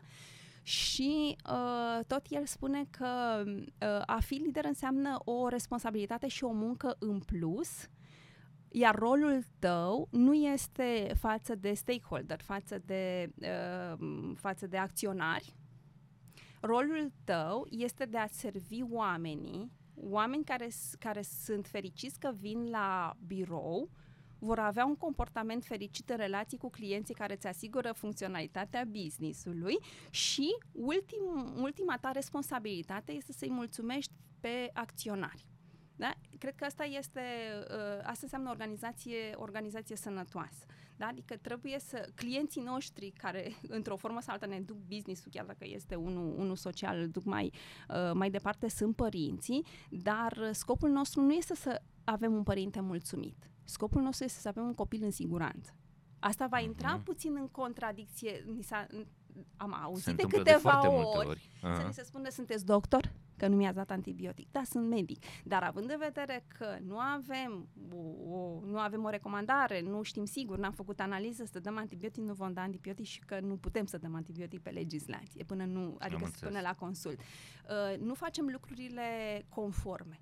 Facem pentru siguranță și pentru, în final, e mult mai multă muncă, dar liderii asta fac, își asumă, își, își asumă riscul. Își asumă riscul și își asumă munca. De fapt, uh, uh, cred că e o greșeală să spunem că liderii sunt cei care conduc. Eu cred că liderii sunt uh, cei care, pe care grupul lor i-a ales ca să meargă împreună să facă lucruri. Da? Adică uh, e un proverb, uh, nu știu dacă o fi real african, care spune că uh, singur poți să mergi mai repede, dar împreună faci lucrurile mai bine. Și așa cred eu că împreună faci, adică gândește-te, dacă nu aș avea echipa de medici, ar fi absolut imposibil, aș putea să fiu cel mai extraordinar om din toate punctele de vedere, dar nu aș putea să fac 24 de ore, 7 gărzi, 365, adică 8700 de ore pe an. Da? Și automat trebuie să fie oamenii ăștia care să aibă încredere că sunt în locul potrivit în momentul potrivit. Da? La fel, Alex, da? în zona de IT. La fel, toți oamenii care, care ne sprijină, mulți dintre ei, și le mulțumesc, neavând niciun interes sau niciun domeniu conex cu zona de sănătate sau de copii. Am înțeles. Din, îmi place foarte tare cum ai formulat-o. Deci, uh, trebuie să faci lucrurile care sunt corecte și care sunt uh, cum trebuie, nu să faci lucrurile care să facă plăcere sau să-ți aducă vreun beneficiu. Uh, da, cred că calea asta este o cale greu cuantificabilă și în zona asta de, uh, în zona asta de leadership uh, și Simon Sinek dă un exemplu între cei de la GA, General, General Electric, Electric da? da? Statele Unite, pe vremea când era Jack Welch, era uh-huh. uh, CEO, uh, și Costco, în care Costco se pare că are sub 10% fluctuație de personal.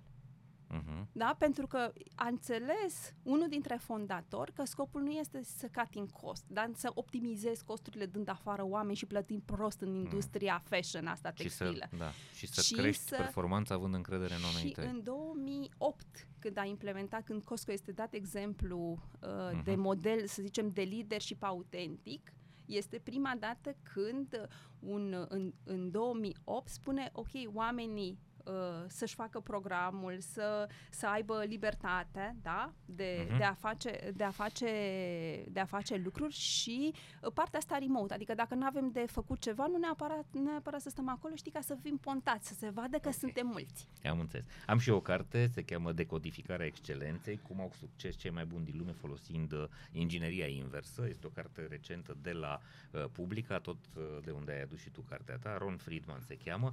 Uh, este vorba, evident, evident despre inovație făcută pe uh, principiul uh, hai să, de, să descifrăm ce au făcut alții și să înțelegem cum putem noi să aplicăm în mod creativ formulele altora, dar uh, am ales o referință uh, la, la lideri da? pentru că asta ne interesează, cum conducem oamenii și cât de responsabili suntem față de ei. Conform cercetărilor efectuate de Clayton Christensen, personalitățile managerilor și cele ale inovatorilor sunt surprinzător de comparabile. Manageri sunt cei care nu neapărat sunt inovatori. Da?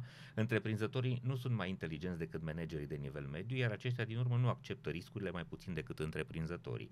Diferența nu rezidă în personalitățile celor două categorii, ci în comportamentelor, modul în care se poartă într-un set de comportamente, prăpastia dintre cele două grupuri, manageri, adică cei care merg după rețetă și uh, inovatorii, cei care caută nou, este uh, deosebit de frapantă. Abordarea interogativă. În comparație cu managerii obișnuiți, este mult mai probabil ca inovatorii turbulenți să acționeze stârniți de curiozitate. Este o caracteristică definitorie, un indicator principal al unei minți inovatoare. Întemeietorii pun întrebări, managerii se conformează. Asta este diferența. Uh, mințile uh, ascuțite și ambițioase sunt curioase și își asumă da. riscuri. Bun, ceea ce și tu ai făcut, desigur. O temă inedită. Uh, te-ai gândit la o temă, un subiect despre care se vorbește prea puțin și vrem să atragem atenția oamenilor? Deci după, după ce spun tema asta, cred că nu o să, o să avem, o să ne impacteze direct în sponsorizări. Da. Uh, două lucruri Ia care le spun de multă vreme, poate că nu le-am spus atât de vocal, dar uite, am mai acum posibilitatea. Unu, uh, toată societatea se așteaptă ca ONG-urile să facă treaba statului uh, uh, și companiile se așteaptă ca oamenii din ONG-uri să fie voluntari. Am o mhm. veste proastă pentru noi și noi plătim facturi. Ne-am dorit să nu, dar, uh-huh. dar nu avem o mătușată amară. Și atunci uh, nu putem să fim filantropi pentru că doar o persoană care își permite financiar poate să fie filantrop. Da? Oamenii Da. din organizațiile non-guvernamentale sunt specialiști în domeniul lor. Iar specialiștii, ca peste tot în orice domeniu, trebuie să fie plătiți. Probabil că nu vor fi niciodată plătiți La nivelul un om de unui comunicare business într-o, privat. com- într-o Mhm. companie privată. Și cred că uh, e latura asta de, de implicare pe care oamenii care aleg să lucreze în organizație și o asum. Da. Dar nu poți să faci voluntariat. Și spun chestiunea asta pentru că mi se pare acum, lucrând cu voluntari și m-am ferit toată viața mea de ONG, de 27 de ani să lucrez cu voluntari. Uh, mi se pare foarte costisitor ca timp și ca bani și ca resurse uh, să lucrez cu voluntari. Acum e o situație excepțională și nu avem ce să facem, dar nu încurajez. Când văd că în organizații toată lumea este voluntar, eu îmi pun o problemă de transparență. Și mai e ceva, voluntariatul poate să funcționeze punctual în anumite momente de emoție și e foarte bine să fie așa, însă ca să faci o activitate ca a voastră și ca ale multor alte ONG-uri într-un mod profesionist, și noi suntem ONG Școala Sport, da? Uh, trebuie să uh, dai stabilitate și să, uh, ca să-ți asumi un anume nivel de calitate, trebuie ca oamenii ăia să fie liniștiți și să aibă și ei o, o liniște acasă. Da, și atunci cred că nu ai, uh, odată proiectele astea sunt uh, uh, cumva pe un termen definit și nu știu cât poți să măsori impactul și scalabilitatea. Mhm. Adică uh, cu voluntar poți să faci un timp. Repet, uh, m- Alex este voluntar, este voluntar de la început în, în, uh, în serviciu și dacă nu era Alex, nu făceam uh, nu făceam tot ce înseamnă tehnic uh, pe ditelul. Uh, dar e un caz, e un caz, uh, să zic așa, Special. e, da, special și excepțional și nu am emoții legat, legat, legat de el. Dar are, să zicem, este, lucrează într-un domeniu în care îi asigură uh, traiul de mâine, e foarte bine asigurat în domeniul ăsta IT. Da? Am Adică e, înțeles. e o, e o, este o implicare. Uh, și doi, atunci când primim sponsorizări, uh, să știți că nu, noi vrem să facem bine. Da. Uh, Nu putem să fim agenția de PR a sponsorului, Mhm. pentru că banii pe care îi primim îi folosim cum considerăm noi că este mai bine și o facem cu maximă, maximă responsabilitate. Uh, Dar ca să avem șapte apariții acolo, cinci dincolo, zece acolo, 70 de menționări, uh, este un contract de publicitate Exact. care trebuie asumat ca atare. Uh, cred că, altceva. da, cred că m, uh, orice bani investit, orice companie sau orice persoană fizică să-l vadă în impactul care l-am produs. Da, să Uh, caute numărul de și- copii ajutați Da, și nu... orice să vezi în impact. Adică impactul nostru este că avem trei tipuri de impact. Odată numărul ăsta care este foarte mare și uh, costurile sunt foarte mici. Da, Da? O prezență nu pune costă pe toți 280 de lei. Doar prezența în fără, Faptul că cineva fără a intrat până ambulanță, acolo, da. fără, fără nimic. Mhm. Atât este costul, este public pe toate site-urile spitalelor Mhm. pediatrice din țară. Pe noi ne costă 12 lei. un apel, o asistență. Da. Da. da? Ok. Cu toate costurile, atât reprezintă toate costurile, costurile fizice și in kind, da? Deci Mhm. cele pro bono. Alex, Mhm. oameni care ne Da, da, ajută, da? da. Care a- și asumă ei costuri. Uh, facem, facem diferența cât este. Doi, avem costul de timp, care este foarte important. Nu mai îmbrac, nu mai stresez copilul să mă duc să aștept chiar cu mașina personală patru ore. Se întâmplă aproape Da. instant, da? Da. Da, e vorba de confortul și psihologic, că nu mai m-am deplasat și vedem că este foarte bine, n-am mai expus copilul dacă nu este cazul și nu este cazul pentru că avem rapoarte, știi, suntem în era tehnologiei, două clicuri distanță, 79% din apelurile noastre, vezi ce înseamnă din 137 de mii, sunt sfaturi medicale aplicabile acasă în deplină siguranță conform protocolului, da? Am înțeles. Sub 1% direcționăm către 112, Am da? înțeles. 5% către UP. Bun. Și mai avem uh, impactul, cum îl mai măsurăm, oameni care au avut ceva de învățat, adică cum au reacționat ei în situații similare, da? Au Mhm. dat repede fuga pe un, s- într-un grup de socializare să vadă dacă dă la patru ore panadol cu un, cu nurofen sau, uh, sau face altfel și cred că cel mai important, dacă intri pe grupurile acestea, o să vezi că la întrebarea asta este măcar unu sau două persoane care spun să sune la Peditel. Cred că ăsta este cel mai mare impact Educația. pe care îl facem noi, pentru că este Mhm. cineva, nu din staful nostru, că nu avem oameni, nu este un om Mhm. care poate nici nu-l cunoaștem, poate, nu știu dacă a sunat sau nu, că n-am, n-avem, nu căutăm informațiile Da. astea, dar le-am văzut fiind în atâtea sute de grupuri, că este măcar măcar la întrebarea asta din 10 întrebări tre- de răspunsuri sunt măcar 2-3 oameni care spun "U, nu faceți experimente pe copil, uh, sunați, sunați că e acolo doctor 24-7. Asta este, cu banii pe care noi îi, prim, îi primim, facem trei lucruri uh, deodată Ok. și cred că putem să vorbim de uh, vorbim real de impact și de scalabilitate. Adică, da, cumva vrem să ajungem anual la o jumătate de milion de copii și asta este ce ne-am propus să facem, adică real să avem un impact, să fim prima opțiune în zona de asistență medicală pediatrică, uh, m, părintele să aleagă cumva Ok. conștient. O persoană care te inspiră Uh, și de ce? da. Mm. Nu știu dacă o să... Uh, sunt doi oameni Mhm. care nu mai sunt. Așa, ok. Ia, ia-ți un minut să Da, respiri. iau un, iau un Ia minut. un pahar de apă.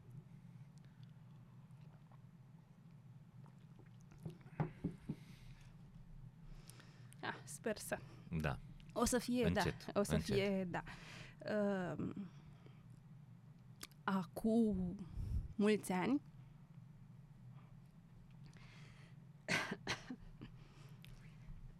cred că eu n-aș fi ajuns cumva ce sunt azi dacă uh, întâmplarea sau destinul nu făcea ca să ajung în liceu pedagogic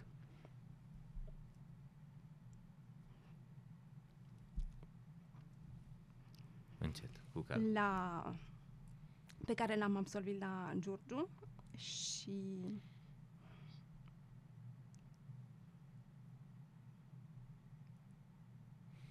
Luăm o pauză. a, cred că putem ok. să uh, și nu și-ar fi pus amprenta în formarea mea și ca om și Mhm. ca și ca profesionist. Uh, doi dintre Profesorii de acum. profesorii mei care nu mai Mhm. sunt. Un profesor meu de istorie, de asta ai făcut și facultate de istorie, probabil. uh, domnul profesor Nicolae Solcanu și uh, profesorul meu de limba română și de franceză, care nu era la clasă pentru că era, era bibliotecar, domnul profesor Hannibal Georgescu.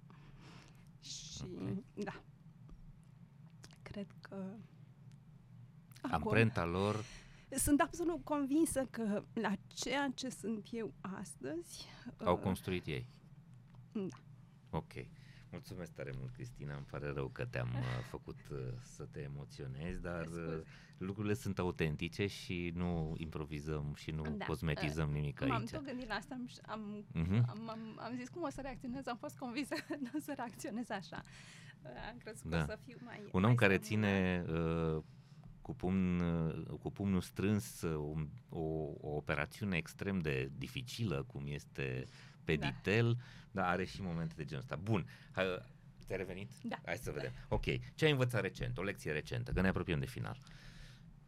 O idee pe care ai descoperit-o Cred că, de curând. cred că în perioada asta, adică din 2020 încoace, mi s-a părut uh, foarte importantă solidaritatea și implicarea. Mhm. uh, să fii cumva uh, la fel de neliniștit, la fel de implicat cu lipsă pe- de predictibilitate și părinte și medic. De obicei sunt în, sunt în uh, tabere cumva opuse. Să încerci să, să te implici și să ajuți uh, uh, necondiționat, asta am învățat-o, cred că, nu știu, recent, în ăștia 8 ani de zile am învățat că uh, cred că e multă e multă bunătate în, și, și, multă, și multă implicare și uh, în zona, în zona medicală. Uh, Mă uit cu tristețe pe multe grupuri și în, mea- în mass media în care Uh, medici, este foarte decredibilizată profesia asta. Nu sunt medic, deci nu am niciun partipri, nu am niciun uh-huh. medic în familie. Uh, dar lucrez cu 27 de oameni extraordinari și uh, următorul vis al nostru, sper ca să ne iasă, este să facem un hub de învățare uh, pentru medici, pentru că știu că e foarte costisitor, mai ales pentru cei tineri, să meargă să, meargă să se formeze în afară și rămân uh-huh. tentați, și,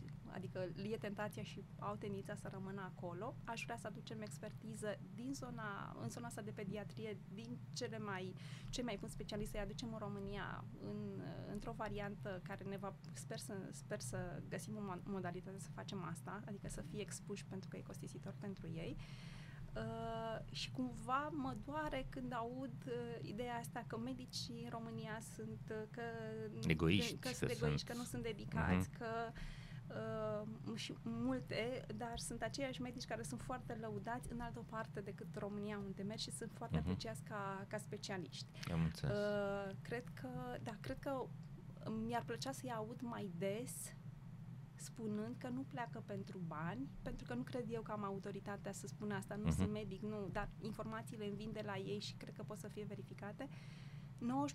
99% dintre ei pleacă pentru că nu au condiții optime de dotare să facă medicină de secolul 20 în 21 în România uh-huh. și nu au respect. Pleacă pentru respect și pentru, da, deci pentru profesia lor. Nu pleacă pentru, pentru condiții materiale pe materiale. care le pot realiza și aici. Da, deci nu, nu este uh-huh. chestiunea asta. Uh, Uh, și mi-ar plăcea să o spună mai des că ăsta este motivul principal pentru care pleacă și pentru că cred că am devenit un fel de avocat al medicilor pe grupurile în care văd că sunt, uh, um, sunt discuții de genul ăsta, da, da? și mi se pare că sunt realmente linșați pe nedrept. Uh, le spun că uh, atunci când nu vor găsi un specialist în România pe o, o specialitate nu știu, ca nefrologie pediatrică că avem uh-huh. foarte puțin. Mă bucur că doi din medicii pe care îi avem uh, la Peditel sunt în formare pe nefrologie, le-am spus-o și lor asta. Uh-huh. Uh, să se gândească că vine și din atitudinea pe care o avem noi. Da. da? Cum ne comportăm pentru că este uh, eu cred că medicii și nu am niciun, cum să spun, nu, nu vreau să îi ridic în slăv sau uh, Uh, dar am văzut ce înseamnă dotarea spitalelor în România, iar medicii din România sunt foarte buni profesioniști. Salvează vieți. Chiar și dacă nu au instrumente. Nimic, adică fac uh-huh. medicina de război, că tot e războiul lângă noi. Este mult mai ușor să fii medic în, or- în Franța, Occident, Spania, da. uh-huh. unde vă duce, unde, unde vă gândiți. Uh, de ce? Pentru că ai tot, totul la îndemână. Este foarte greu ca medic să-ți cumperi pansament. Dar ai pornit de la punctul în care uh, ai zis că solidaritatea crește, impresia se schimbă, cumva observi o schimbare în bine? Uh, da, cred că vin generația asta pe care, asta tânără, uh-huh. care este văzut așa, un da. fel de fulgi de nea, fulgi de da. zăpadă, mai știu Sunt mai umani, da? sunt mult mai umani decât și, noi. Și uh, vin, uh, cum să spun, cu... Un alt spirit. Cu ideea asta că haide să ajutăm cât putem, haide să uh, uh, îi respectăm pe oamenii ăștia pentru că nu, dacă el a făcut șase ani de medicină și a mai făcut șase ani de specializare, are 12 ani și uh, să le arătăm și lucrurile, uh-huh. fac și, mhm. da, și pozitiv și negativ, da? Să fim puțin mai echilibrați și într-o formă sau alta să vedem ce putem să facem noi bine. Și nu știu, mie zona asta de solidaritate și de optimism, uh, oamenii spun că iarăși că, uh, că văd prea totul roz, dar poate că n-am fost eu uh, expusă la, la lucruri negative. Nu știu dacă este asta, dar ce văd pentru că mă întâlnesc foarte mult cu tineri și lucrăm foarte mult cu, cu voluntari care sunt, care sunt mulți dintre ei studenți, adică au uh-huh. 20 de ani. Și am, cred că Uh, diferența de generația mea, care are 40 plus, în care facem lucrurile așa cumva conforme, adică de la 9 la 5 sau de la 8 la 4 și m- mm, cumva mai degrabă facem lucrurile Rece. pentru că, pentru că avem uh, un beneficiu material uh-huh. mai degrabă. Uh, generațiile care vin sunt uh, mult mai sensibile. Adică și mai generoase. Se, da, sunt mai generoase și înțeleg lucrurile și cred că pu- mai, mai puțin arogante. Cred că generația mea are mai multă aroganță decât are generația care are acum, uh, acum 20, 20 de ani. De Și spun asta pentru că am avut uh, în decembrie uh, 8 studenți la comunicare, uh, voluntari, uh, cu care m-am văzut uh, într-o întâlnire uh-huh. dintre asta online o singură dată și fiecare și-a asumat, dar nu, uh, nu le-am pus niciodată ce trebuie să fac. Da? Deci am vrut să învețe experiențial și fiecare să treacă prin proces pentru că ei aveau nevoie să vadă cum se construiește o campanie. Fiecare avea experiențe pe, pe bucățele, dar nu au Și ai avut o experiență foarte bună cu ei. Uh, întotdeauna am avut, adică facem uh, evenimente în care sunt uh, coordonatori și cum, cum este festivalul Stage, Uh, acum vorbim mult de pe Peditel, dar avem un uh-huh. festival în care până acum, au trecut până acum vreo 4.000 de copii din vreo 10 țări și vreo 3 continente și totul este cu voluntari făcuți, adică la modul că uh, coordonează inclusiv trupele și oamenii cu cazare, cu masă veniți de la 2, 3.000, 5.000 de kilometri și n-a fost niciun incident.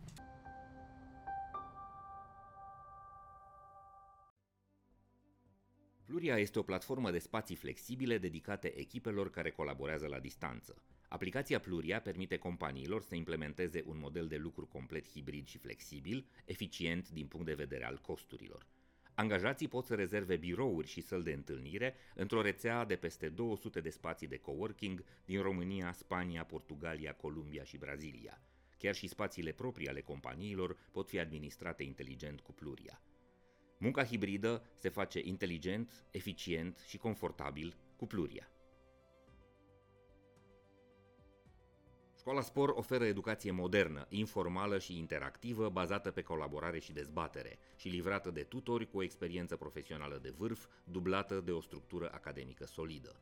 Cursuri, workshop-uri și tabere sunt livrate în sesiuni open sau în evenimente private personalizate pentru organizația ta.